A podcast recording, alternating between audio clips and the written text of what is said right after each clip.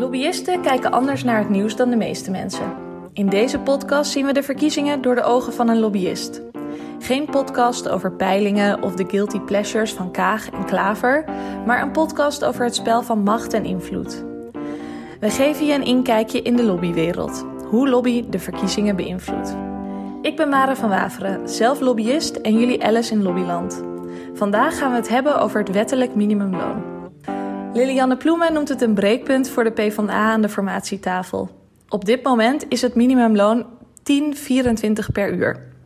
Maar de PvdA wil dit bedrag binnen een aantal jaar naar 14 euro per uur opschroeven.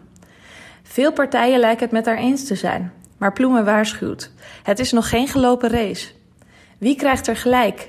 Werknemersvakbond FNV, die met de campagne voor 14 strijdt voor een hoger minimumloon? Of werkgeversorganisatie VNO-NCW? Of is het allemaal ingewikkelder dan dit? We bespreken dat vandaag met onze twee gasten. Tweede Kamerlid voor de VVD, Judith Tiele, en Gian Oegural van FNV en campagneleider van Voor 14. Ik begin eigenlijk uh, bij jou, uh, Gian. Welkom. Ik wilde je eigenlijk een, een stelling voorleggen. Is lobby de zuurstof van de democratie? Ja of nee? Nee.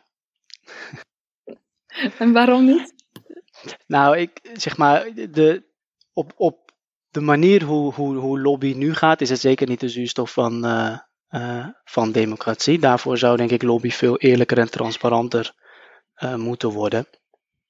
Want als we kijken naar wie veel meer lobbymacht heeft, en als we ook kijken naar de resultaten van, van lobby's, dan zien we gewoon dat politici veel vaker luisteren naar het bedrijfsleven. er zijn denk ik verschillende onderzoeken daarvoor gedaan. Uh, maar een van de belangrijke onderzoeken was bijvoorbeeld van Wimar Bolhuis, die dan het, het verkiezingsprogramma's vergelijkt met de coalitieakkoorden. Nou, een coalitieakkoord is nooit hetzelfde als een verkiezingsprogramma, daarvoor heb je een coalitie. Maar wat er wel altijd gebeurt is dat uh, de, de akkoorden vaker ten gunste zijn van het bedrijfsleven. Dus dat de lasten van het bedrijfsleven vaker lager worden en lasten van de huishoudens hoger, terwijl in de verkiezingsprogramma's soms anders uh, beloofd kan zijn. Dit zie je wel als een soort, soort, soort rode draad door, uh, daardoorheen. En daarachter zie je natuurlijk de, de, de lobby van, van, van het bedrijfsleven. Want ook als je kijkt wie heeft veel meer toegang tot de politiek. Uh, wie, wie zit er veel vaker, schuift veel vaker aan bij hoorzittingen, maar wie heeft ook veel vaker een gesprek met de minister of staatssecretaris achter gesloten deuren dan zie je gewoon dat dat ja, in, in, in vele maten gewoon de, het, het, het bedrijfsleven is. Wij hebben begin dit jaar zijn wij gekomen met, uh, met, met, uh, met de cijfers, dat noemen we dan de Fat Cat Day. Dat is dan dat uh, we kijken dan naar de 14 meest invloedrijke bedrijven van Nederland en wanneer hebben zij in het jaar nou verdiend waar iemand die voor het minimumloon werkt een heel jaar voor moet doen. Nou, dat was gemiddeld uh, ja, op 7 twee dagen, dacht ik. Ja, nou de, zeg maar, je hebt sommige al op, op 1 januari, 2 januari. Hè, dus uh, dit jaar was volgens mij Philips de koploper. vorig jaar was ja. dat Shell. Maar gemiddeld komen ze uit op, op 7 januari. Maar waarbij we ook naar kijken van wie zijn nou de meest invloedrijke, kijken we ook heel erg hoe vaak ze bij een minister achter gesloten deuren gesprekken voeren, één op één. En dan zie je gewoon dat het, ja, dat, dat, dat aantal best wel hoog is bij, met die CEO's en ministers. En en dan, daar mis je gewoon die hele transparantie. Dus in die zin zou ik zeggen, nee, de lobby is op dit moment niet de zuurstof van de democratie. nee, en jij uh, je zet je natuurlijk in juist voor die werknemersbelangen uh, bij FNV als campagneleider van Voor 14. En ehm, ja, ik ben eigenlijk in eerste instantie wel benieuwd, hoe hebben jullie eigenlijk gelobbyd voor dat minimumloon. Om dat minimumloon nu zo onder de aandacht te krijgen en in verkiezingsprogramma's uh, te krijgen. Ja. Nou, zeg maar, als, als, we, als we lobby zeggen, dan, dan krijg ik zeg maar het, het beeld dat, uh, dat, dat, dat uh, ik, ik naar Den Haag ga en daar met verschillende politici of, of, of met andere beleidsmakers um, ga zitten in een kamer en ga praten over minimumloon en met argumenten hem probeert te overtuigen daarvan en dat dan langzaam het standpunt verandert.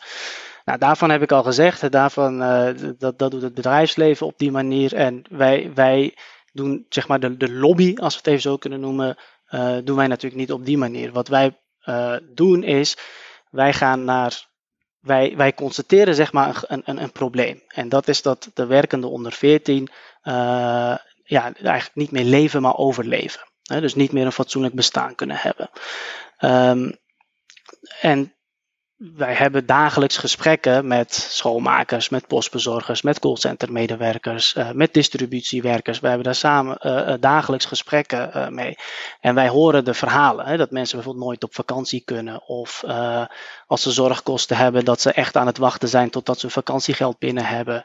Um, gezinnen met twee kids die, die 100 euro in de week overhouden nadat alle vaste lasten weg zijn. Nou, en dit aan de ene kant. En aan de andere kant, uh, nou, gisteren volgens mij, gisteren in het nieuws, uh, dat uh, de, de, de, de omzet van bol.com Ahold is geëxplodeerd. dus na, na lockdown. Mm-hmm. We weten gewoon met z'n allen dat, we, dat, dat, dat Nederland een gigantisch rijk land is. Um, het probleem is alleen dat die totale rijkdom die wij met elkaar hebben, enorm oneerlijk wordt verdeeld. Uh, wat dus enorm leidt tot ongelijkheid en dus tot, tot, tot, tot armoede. Um, dus wij gaan in gesprek met, met mensen die, die daar tegenaan lopen om vervolgens gezamenlijk uh, um, uh, de politici te confronteren met waar kies je nou voor? dus hoe gaan we nou die rijkdom in Nederland verdelen? En dit is er aan de hand. En dit heeft te maken met de totaal oneerlijke verdeling van de, van de rijkdom. En wij willen dat de rijkdom eerlijker wordt verdeeld. Te beginnen met een hoger, uh, hoger minimumloon van 14 euro. En je hebt daarvoor een, een, een, een keuze, zeg maar. Dus en ik denk dat de combinatie van, van, van, van het organiseren van, van, van die groep. En we hebben op lokaal niveau bijvoorbeeld in, in, in bijna twintig gemeenten zijn moties aangenomen. Omdat op lokaal niveau mensen zich daarvoor hebben, uh, zijn opgestaan en hun lokale politici hebben benaderd. En hebben aangegeven van nou dit, dit, dit, jullie moeten voor ons hiervoor gaan pleiten in Den Haag. Um, nou, dat in combinatie met, um, met, met ook het juiste, uh, juiste onderzoeken laten zien. Hè. Ons wordt altijd het verhaal verteld, tenminste dat zit heel erg in ons hoofd, van goh, als je de lonen verhoogt, dan, uh, zakt, dan, dan uh, wordt de vraag naar arbeid minder. Dus ontstaat er, uh, gaat ten koste van werkgelegenheid. Dat zit zo in ons hoofd dat we dat zeg maar zomaar zijn gaan geloven. Oh, dus we moeten vooral niet het minimumloon gaan verhogen, want dat veroorzaakt werkloosheid. Terwijl als we kijken gewoon naar de praktijk, naar het minimumloon is ingevoerd in Duitsland, in Engeland is die omhoog gegaan, in de Verenigde Staten, in Spanje, in Nederland is het jeugd werkloosheid, de leeft, of uh, minimum jeugdloon, is, is de leeftijd van 23 naar 21 gehaald. waarvoor eigenlijk ook in Nederland iedereen zei van, goh, als je het, het leeftijd naar beneden haalt in Nederland, dat betekent dus dat 22-jarigen, 23-jarigen meer gaan verdienen. Dat gaat jeugdwerkloosheid veroorzaken. Maar ja, nu kijken we daarna, is, is helemaal niet het geval. Het heeft nauwelijks tot geen effect gehad op, uh, op jeugdwerkloosheid. Dus we hebben zeg maar onderzoeken naar deze praktijkvoorbeelden hebben we ook kenbaar gemaakt. Uh, hebben, we, ja, hebben we ook publiek, hebben we zelf een rapport over geschreven. Uiteindelijk kwam ook het CPB eh, ook met een andere visie daarop.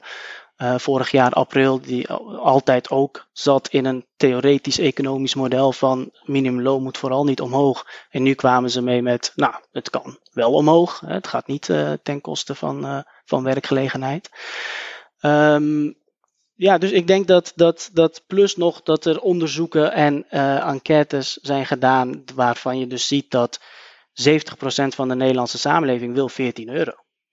Uh, en we hebben dat afgesplitst naar politieke partijen, waarvan je zag, nou, VVD was volgens mij 59 procent, uh, laatste onderzoek van INO Research. Um, en dat was een van de laagste, zeg maar. Dus, um, dus je ziet bij alle politieke partijen dat de meerderheid van de kiezers eigenlijk ook voor een hoger, uh, hoger minimumloon is. Dus nou, om dat alles bij elkaar gebracht heeft gezorgd ook dat het denken over het minimumloon in Nederland en de publieke opinie, maar ook het denken over het minimumloon in Nederland is, is veranderd. Um, nou, dus, dus de, druk, de druk van onderop, het veranderen van het denken, heeft uh, denk ertoe geleid dat in de verkiezingsprogramma's één voor één inkwam dat het uh, minimumloon toch wel omhoog moest. Ja, want ik, als ik jou zo hoor, dan zit het inderdaad in echt goed onderzoek, goede nieuwe informatie eigenlijk. Hè? En dus ook die campagne van onderop, dus mensen lokaal uh, ja, enthousiasmeren om in actie te komen. En zijn er, uh, want ik kan me voorstellen dat jullie wel echt een soort campagneplan of zo maken. Hoe, hoe ziet dat eruit? Wat voor acties bedenken jullie dan om, uh, om dit onder de aandacht te brengen? Um, het is inderdaad een combi van, van, van goed onderzoek, uh, de feiten op orde hebben, de cijfers op orde hebben. Um, maar alleen daarmee, ja, dat, dat, daar, kom je niet. Dus ook echt de combinatie met dat, dat veel mensen in beweging komen. Uh, en zelf of lokaal of landelijk uh, politici benaderen gebeurt op verschillende plekken op verschillende manieren. Weet je? Dus, dus het is op, op sommige plekken is het echt um, in een bedrijf waarbij ze daarvoor aan het, uh, aan het pleiten zijn. Het, het kan een, voor werknemers op sommige plekken is het een, is het een gevecht in, voor, een, voor een CAO bijvoorbeeld. Dus we zien het heel erg in, in verschillende sectoren. Uh, we zien dat, dat mensen hun, hun lokale politici heel erg aan hun jasje trekken en vooral hun eigen uh, leven laten zien, zeg maar, uh, waar, ze mee te kampen hebben en waarom dat minimumloon echt omhoog moet. Ja, het, het gaat echt ja, van, van, van flyeren, posters plakken, dat gebeurt ook, ook heel veel. Dus ik denk dat op verschillende plekken mensen verschillende methodes en manieren kiezen. Mensen organiseren debatten hierover. Um, en ik denk dat die, dat die veelheid, zeg maar, echt ervoor zorgt dat, ja, dat er op verschillende plekken uh, beweging aan het ontstaan is. En, en, en nou, dat, dat, ik denk dat die veelheid, ook, ook die diversiteit van de manier hoe er actie wordt gevoerd door, of welke activiteiten er worden georganiseerd, um, ja, dat is, dat is per plek is dat gewoon erg verschillend. Dus we hebben niet per se één actievorm of. Uh, um, we laten het echt, echt ook aan de lokaal uh, mensen die actief worden zelf over. Van goh, nou, hoe, hoe, hoe, wat wil jij doen? Zeg maar. Je zegt dat je, dat, dat, dat, dat je ja. het niet redt, hè, dat het moeilijk is, maar wat wil je hier tegen doen? Ja, en uh, hebben jullie dan ook uh, wel georganiseerd bijvoorbeeld input geleverd voor die verkiezingsprogramma's? Of uh, is dat ook overgelaten eigenlijk aan lokale ja, of individuen? Nee, kijk, wij hebben er geen input voor geleverd. Wij hebben natuurlijk zelf wel rapporten geschreven uh, um, en, en zelf ook de techniek ingedoken. Volgens mij hebben wij ons rapport ook, maar dat is al een tijdje terug, ook gedeeld met, met politici. Dus wij hebben onze inzichten wel laten weten, maar echt zo input specifiek op dat niveau niet. Waar wij vooral voor hebben gezorgd is dat, nou, nogmaals even de beweging van onderop, uh, plus het, het, de goede wetenschappelijke onderbouwing en het daardoor veranderen van de publieke opinie, ja, heeft eindelijk ertoe geleid dat veel partijen ook een beetje meer onze kant op zijn gaan draaien en meer naar ons zijn gaan kijken. Uh, ook, ook voor die wetenschappelijke onderbouwing, zeg maar, van goh, als we hier een wetsvoorstel voor schrijven, ja, hoe, weet je, hoe gaan we dan de techniek in en zo. En dat was natuurlijk allemaal wel goed voorbereid door ons. Ja, ja. en uh, nou ja, het was eigenlijk wel gelukt uh, in alle verkiezingsprogramma's geloof ik ongeveer stond wel iets over een verhoging van het minimumloon. Uh, zo ook bij het, uh, het CDA. En toen kwam opeens Wopke Hoekstra om de hoek kijken. en hij haalt, het, hij haalt het er eigenlijk een, nou ja, uit. Hij, hij, verandert het totaal. Wat dacht je toen? En wordt, door wie denk jij dat Hoekstra beïnvloed wordt? Nou, gezien zijn laatste uitspraak over dat commissarissen te weinig verdienen uh, in, uh, um, in Nederland. Nee, ik, ik, ik, ik, ik verbaasde me een beetje omdat uh, ik had net over dat onderzoek van ook, ook, ook als je naar CDA-kiezers kijkt, er was ongeveer 64% van de CDA-kiezers die, die voor een verhoging van het minimumloon naar 14 euro is. Um, en vervolgens zijn er op verschillende plekken, uh, ik had het al over de moties, waar, waar veel CDA's zich ook voor hebben ingezet op, uh, op lokaal niveau.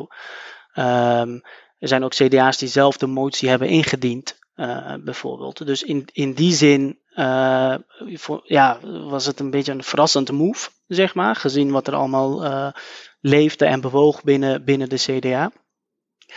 Dus ja, wat, wat, welke, welke lobbyisten daar dan weer achter zitten om dat weer de andere kant op te draaien, dat zou ik, uh, dat weet ik niet. Ja, ik heb wel een vermoeden. Maar...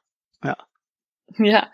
Um, en uh, wat ik me ook nog afvroeg is, heb je tips voor andere lobbyisten of uh, ja, organisaties die net zoiets willen bereiken?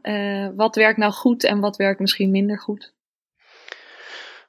Um, ja, kijk, ik, denk de, de, clichés van dat, het, dat je verhaal op orde moet zijn en, uh, en, en cijfers op orde, et cetera. Um, dat sowieso. Ik denk dat, dat we goed moeten beseffen dat we er met argumenten niet komen, zeg maar. Dus het is niet dat uh, lobby, dat je in gesprek gaat en hele goede argumenten kan hebben en, en daarmee uh, overtuigt. Ik denk dat je echt op zoek moet gaan naar methoden waarbij, ja, in dit geval dan hè, voeren wij een politieke campagne, dus politici niet, niet meer om je heen kunnen. Zeg maar. Dus hoe zorg je ervoor dat, dat, dat, dat politici niet meer om je, um, uh, om je heen kunnen? Zeg maar. En daar kan meer bij komen kijken dan. Um, nou, in dit geval dan was, was, was het, het veranderen van het verhaal over hoe gekeken wordt naar minimumloon, inclusief de beweging, uh, nou, dat toch potentieel kiezers zijn allemaal, de beweging, aantal mensen, uh, nou, inclusief wat te laten zien wat, wat Nederland vindt. Nou, dus zo, zo hebben wij ervoor gezorgd dat politici dan iets hadden van, nou weet je, nou, we, we moeten iets met dit thema. Zeg maar, we kunnen niet niets met dit thema doen. Zeg maar, dus dus nou, ja. dat, dat zou denk ik mijn tip zijn, van zorg ervoor dat ze niet meer om je heen kunnen. Mooie tip. Ja, uh, dankjewel uh, Jan voor nu. Uh, ik heb namelijk nog een gast, iemand die misschien wel eens nou ja, geprobeerd te beïnvloeden is door iemand van de FNV. Tweede Kamerlid voor de VVD, Judith Tiele. misschien voor jou eigenlijk ook de eerste vraag nog even, de stelling. Is lobbyen de zuurstof voor de democratie? Ja of nee? En waarom? Nee, daar ben ik het eens met uh, Chian. Dat is het niet. Hè. Voorstof, uh, zuurstof voor de democratie, dat zijn vooral alle mensen in het land. die gaan stemmen en hun stem laten horen. en vervolgens proberen wij daar vorm aan te geven in het, in het parlement. en lobby speelt er wel een rol in. Hè. lobbyclubs zijn een bron van kennis soms. vaak. Ehm, maar de zuurstof, de zuurstof is het niet, denk ik. Ja, inderdaad, dus een, eh, een bron van kennis. Uh, jij krijgt denk ik wel vaker uh, lobbyisten over de vloer. Hoe ga je daar nou mee om? zie je ze inderdaad als mensen die kennis komen brengen? En ja, hoe bepaal je met wie, je met wie je in gesprek gaat? Nou, ik ben, ik ben gewoon volksvertegenwoordiger. Hè? Dus ik, ik verkondig wat mij betreft de stem van, van de mensen in het land. En dan vooral de mensen met een enigszins liberale ideologie natuurlijk. Uh, en ik zie lobbyisten, ik, mijn deur staat altijd open voor iedereen. Over, overigens, op het moment hebben we dat vooral digitaal en via telefoongesprekken. maar dat geldt dus gewoon voor alle mensen in het land. En ook inderdaad organisaties die namens een bepaalde groep spreken. Dat zou je lobbyisten kunnen noemen. Maar heel eerlijk, na elk gesprek met iemand van een belangenorganisatie heb ik heel, heel gauw weer gesprekken met mensen die tot die groep behoren om ook van hun gewoon te horen hoe het ook in de praktijk echt beleefd wordt. Maar, maar dus ik, ja, iedereen is welkom. Ik heb met heel veel verschillende uh, organisaties en mensen gesprekken. Uh, en vervolgens bepaal ik op basis wat wij als uh, VVD afgesproken hebben in verkiezingsprogramma's en andere vergezichten. Wat ik wel en niet nodig heb en wat ik wel en niet kan gebruiken bij politieke besluitvorming. Ja, en je zei al even nou ja, dat het nu wat anders is met corona. Heeft dat nou ook invloed op de manier waarop je gesprekken voert met mensen of organisaties in het land? Ja, zeker. Hè, omdat je inderdaad dus niet, uh, zoals meneer uh, Ugeral zegt, uh, in een kamertje ergens op het Binnenhof een gesprek voert. Um, maar vooral ja, via de telefoon of via een Zoom-gesprek of Teams of Pexip of WebEx of wat je, wat je op Google Meets, wat je al niet hebt. Ehm, maar op de, de frequentie is even groot, zeg maar. Dus, en werkbezoeken gaat ook niet zo. En normaal ben ik op maandag en vrijdag ergens in het land bij mensen op de koffie in hun bedrijf bedrijf bijvoorbeeld. Uh, ja, dat, uh, dat gaat nu allemaal niet. Dat is gewoon heel erg jammer. Uh, maar gelukkig zijn er heel veel organisaties en bedrijven die wel digitale werkbezoeken organiseren, zodat je toch in gesprek kan komen met de mensen die daar, die daar werken. Ja, en is een werkbezoek een, een, een effectieve vorm van, van lobby, om het zo maar te zeggen, wat jou betreft? Ja, als je, als je lobby ziet, en zoals ik het zie, als een bron van, van kennis, dan is het dat zeker. Um, het is een mooie aanvulling, want je kunt nog zoveel rapporten lezen, je kunt nog zoveel grafieken bekijken, maar uiteindelijk gaat het erom uh, hoe het uh, impact heeft op het dagelijkse werk, het dagelijks leven van, van ondernemers, van werknemers, van uitzendkrachten, van werkgevers. dus uiteindelijk moet je hun verhalen horen om al die grafieken, tabellen en mooie cijfers ook lading te kunnen geven. Dus zeker, werkbezoeken zijn een hele belangrijke manier om um, kleur te geven eigenlijk uh, aan, de, aan de kennis die nodig is om besluiten te nemen. Ja. ja, en zijn er ook dingen waarvan je zegt, nou dat moet je nou echt helemaal niet doen als, uh, als lobbyist? Nou, uh, de politiek, eh, de politiek uh, proberen na te doen. Uh, en dat, dat zie ik best wel veel, zeker bij de echt wat grotere belangenorganisaties. Heel eerlijk zie ik dat bij de FNV ook wel een beetje. Hè. De verwevenheid tussen de standpunten van de FNV met die van bijvoorbeeld de SP en de PvdA is heel groot. En soms heb je het gevoel dat ze voor jou, hè, dat ze je politiek proberen te overtuigen. En dat, dat, gaat dat gaat natuurlijk niet lukken. Hè. Ik, ik, ben een, uh, ik ben een VVD met een uh, liberaal, liberale kijk op dingen. Uh, en niet een socialistische of een sociaal-democratische. Dat is niet erg, want nog steeds is de FNV een hele belangrijke bron van kennis. Um, maar bedenk dat, en je vroeg straks van wat is een effectieve lobby? Ja, lobby is eigenlijk een mening verkopen. En, en mensen die wel eens een verkooptraining of een sales training hebben gedaan, hebben ook gehoord dat het vooral vooral luisteren is en je inleven in die andere persoon. Uh, voor wie je jouw mening wil uh, verkopen. En ik denk dat uh, een goede lobby is inderdaad indenken van wat nou voor die politieke partij, waarvan je vaak wel kunt voorspellen hè, welke richting zij denken en wat ze nodig hebben om wellicht net een beetje meer van jouw kleur daarin te krijgen. En probeer dat daarop aan te passen. En, en dat gebeurt ook goed hoor, vind ik. Ik, ik heb ook het dossier jeugdzorg gedaan. Ja, ik vond dat er echt vanuit de FNV goed over na werd gedacht. En van wat zou de VVD nou wel en niet uh, aantrekkelijke elementen vinden. En dan kom je echt ja, tot pittige uh, gesprekken. Uh, maar ook echt net dat kleine beetje kennis wat je soms zocht om, om ja, met elkaar. Want uiteindelijk maken we beslissingen die voor heel Nederland belangrijk zijn in de Tweede Kamer. Dus dat je met elkaar tot iets komt wat beter is. Ja, en is, merk je nou een, zeg maar een toename van lobby zo richting de Tweede Kamerverkiezingen nu? Uh, vind ik moeilijk in te schatten, want uh, het is een rare tijd door uh, corona, waardoor er ook heel veel in het land aan de hand is. Hè. Zeker als je het hebt over werk, waar we het nu over hebben. Hè. banen verdwijnen of, of, ja, worden een beetje in stand gehouden door grote overheidssteunpakketten. En maar heel veel winkels zijn dicht, bedrijven zijn dicht, andere bedrijven hebben het weer heel erg druk. Hè. Dus de tijd is heel anders. en dit is de eerste keer dat ik vanuit de Kamer met de verkiezingen te maken heb, dus ik kan het ook niet zo goed vergelijken.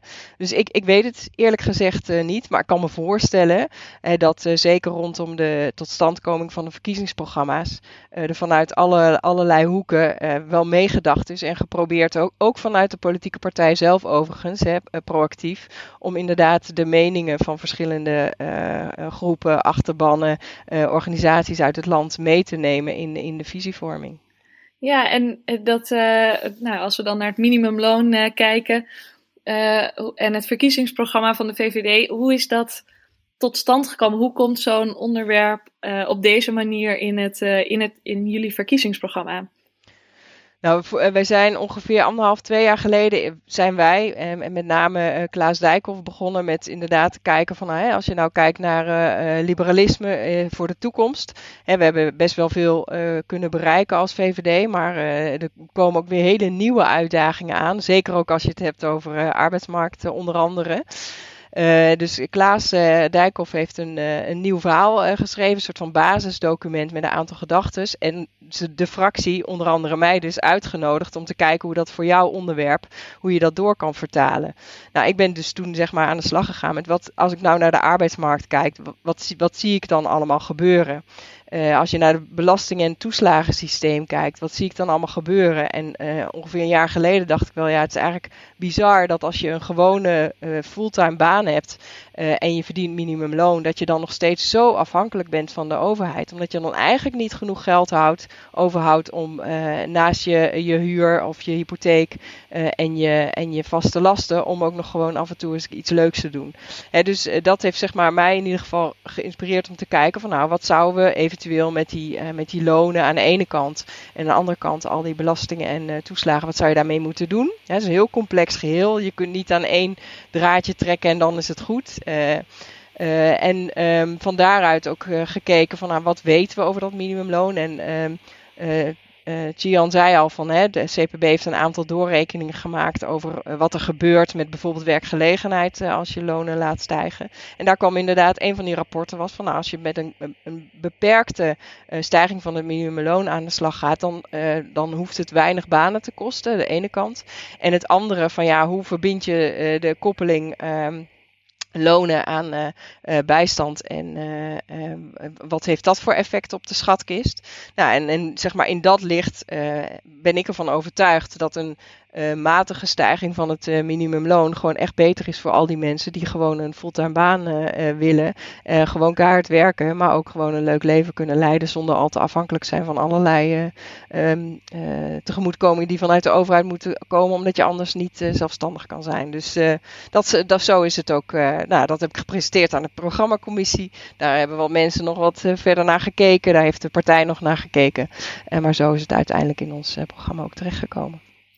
En uh, als ik het, uh, uh, ja, vervolgens gaat natuurlijk zo'n opzet van een verkiezingsprogramma ook nog naar een congres, naar het congres van de partij. Wat is nou nog de invloed van de partij, ja, de, de leden van de partij op zo'n congres op dat programma en misschien specifiek op dit onderwerp? Nou, het leuke is dat de hele partij daar dan zeg maar in de, in de voorperiode naar zo'n congres over discussieert. Hè. Dus in allerlei, ja, vroeger waren dat zaaltjes en dat zijn dan nu inderdaad digitale schermbijeenkomsten geweest. Uh, zijn mensen met elkaar in gesprek over dat programma, die lichten daar dingen uit. Ik geloof dat er dit keer ja, tussen de 1000 en 1200 wijzigingsvoorstellen uh, waren uit het land op het programma. Ook dus over uh, arbeidsmarkt en sociale zekerheid. Um, en uh, dan sommige dingen worden gewoon overgenomen door, het, uh, door de programmacommissie. Andere dingen, daar debatteren we dan nog een hele dag, uh, hele zaterdag over. Maar uiteindelijk viel deze minimumloonstelling, ehm, zeg maar, viel best wel goed binnen de partij. Ja, omdat inderdaad nou ja, de overtuiging dat je als je gewoon werkt in Nederland, dat je dan ook gewoon in enigszins normaal moet kunnen leven en een, en een onafhankelijke positie ten opzichte van de overheid moet kunnen hebben. Dat, ja, daar was eigenlijk weinig, um, weinig frictie op, om maar zo te zeggen.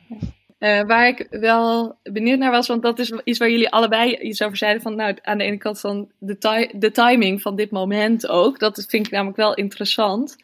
Um, we hebben aan de ene kant is uh, ja, uh, door corona een enorme gaten in de begrotingen en worden er natuurlijk steunpakketten uitgegeven. En toch zijn er, is dit wel een, inderdaad een onderwerp wat, waar superveel aandacht voor is. Dus er is blijkbaar wel een soort momentum of zo om iets te doen rond dat minimumloon. En dat vind ik wel interessant. Ja, waar komt dat? Waarom is dat opeens nu? Ik denk dat dat een beetje te maken heeft met het feit dat de hele arbeidsmarkt. Uh, net voor corona zeg maar, zijn een paar grote rapporten verschenen over de arbeidsmarkt van de toekomst. De commissie Borslap is een welbesproken naam. En ook de Wetenschappelijke Raad voor het Regeringsbeleid heeft dat gedaan. Dus eigenlijk waren wij helemaal klaar een jaar geleden om met, de, met de Tweede Kamer uitgebreid en diep aan de slag te gaan. Om die arbeidsmarkt aan te, aan te passen aan de eisen van deze tijd en van de, van de toekomst, uh, zeg maar. Uh, toen kwam corona. Uh, dus dat loopt een beetje door, dat, loopt een beetje door elkaar heen. Hè. Dus we, hadden wel, we hebben wel een hoofdlijnendebat gehad in, het, in de Tweede Kamer erover begin februari vorig jaar. Um, maar ja, toen, toen lag het stil en zijn we nu inderdaad vooral aan het zorgen dat banen behouden blijven. Dat ondernemers het vol blijven houden totdat het weer normaal wordt, zeg maar. dat de economie niet al te ver onderuit gaat. Uh, maar de, uh, en dat zie je ook wel in, on, volgens mij in onderzoeken van, over kiezers. Kiezers vinden corona een belangrijk item voor de, voor de verkiezingen, maar zeker ook een aantal dingen die wat hopelijk wat verder liggen. En dus ik denk dat dat een van de grote redenen is waarom ook dat wettelijk minimumloon een, een goed item is, waar veel relevantie voor is nu bij politici. Ja. ja. En wat gaan jullie, nou misschien beginnen bij Gian, van wat gaan jullie komende tijd richting die verkiezingen nog ondernemen om uh, ja, ja, lobby voor dat, het verhogen van het wettelijk minimumloon nog extra onder de aandacht te brengen? Nou, in principe gaan we, gaan we door waar we, waar we mee bezig zijn. En dat is vooral zichtbaar maken van, van wat zichtbaar maken van hoe, hoe hoe het is om te moeten leven van onder de 14 euro. En het zichtbaar maken van de, van de grote ongelijkheid, wat ook vooral tijdens de coronacrisis enorm zichtbaar is geworden. Um, wie wat verdient en wie, wie uh, welke groepen het land draaiende houden en, en wat hun inkomsten zijn, uh, et cetera. Dus wij gaan voornamelijk door om dat, om dat goed, goed, goed zichtbaar te maken. Um, Um, en, en ja, er zullen verschillende acties zijn, er zullen verschillende activiteiten zijn uh, die wij organiseren. En kijk, de verkiezingen is een mijlpaal voor ons, maar um, na de verkiezingen gaan we zeker door. Dus dat is niet. Uh... ja, snap ik. En, en Judith, wat, wat zijn jouw plannen richting de verkiezingen? Hoe is campagne voeren nu? Ja, campagnevoer is natuurlijk ook heel anders dan, uh, dan ik gewend ben. Ik heb inmiddels denk ik bijna twintig campagnes wel gevoerd in mijn leven. Voor alle verschillende niveaus uh, van verkiezingen. Wel altijd voor dezelfde partij overigens. Maar dat terzijde.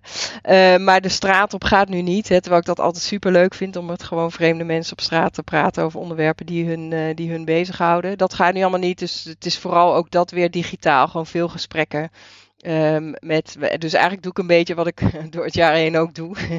maar dan niet alleen op maandag en vrijdag, maar ook gewoon uh, op de andere dagen. Veel in gesprek met mensen die werken, ZZP'ers die, uh, um, uh, ja, die zoeken naar nieuwe inkomstenmogelijkheden, um, die ideeën hebben over de markt, werken naar ouders die werken en thuisonderwijs proberen te combineren. Al die dingen, zeg maar, die heel veel Nederlanders gewoon bezighouden nu.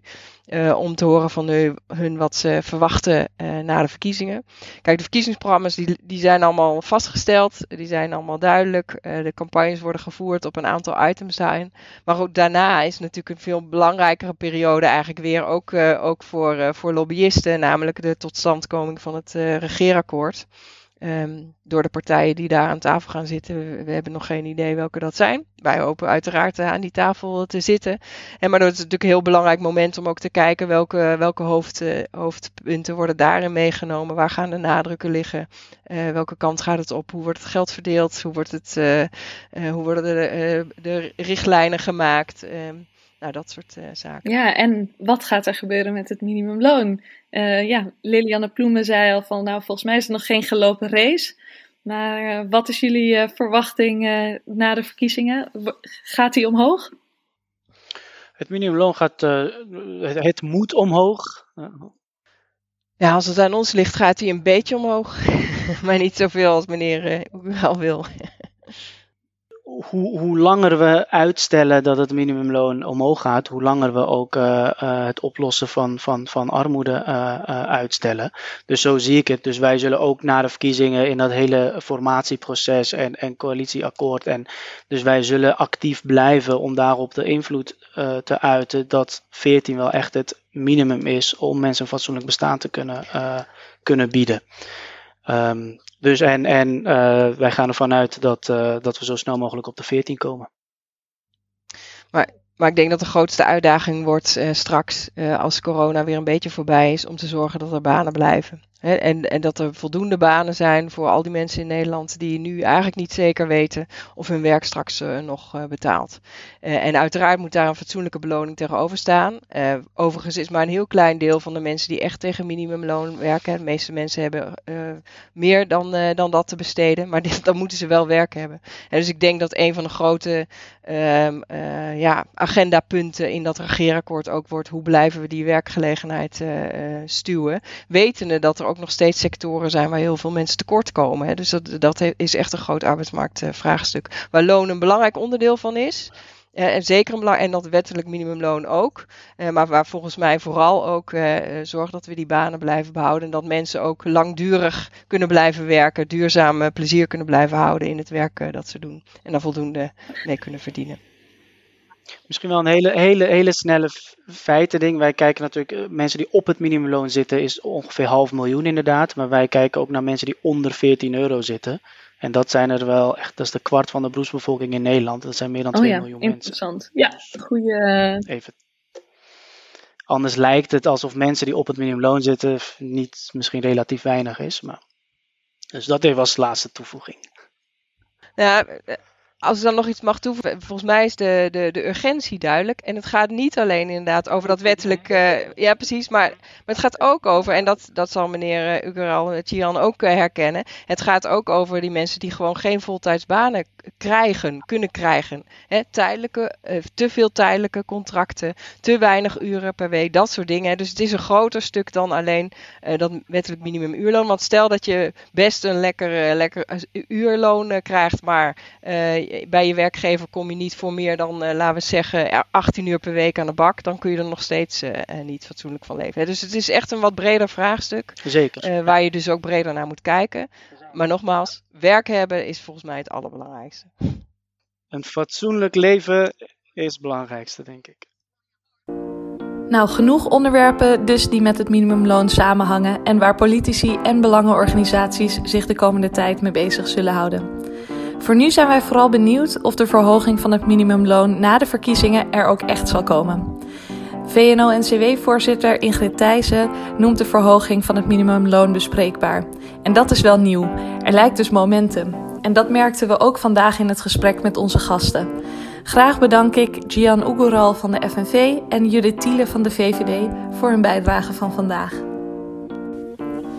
Dit was Lobby Lections, een podcast over het spel van macht en invloed.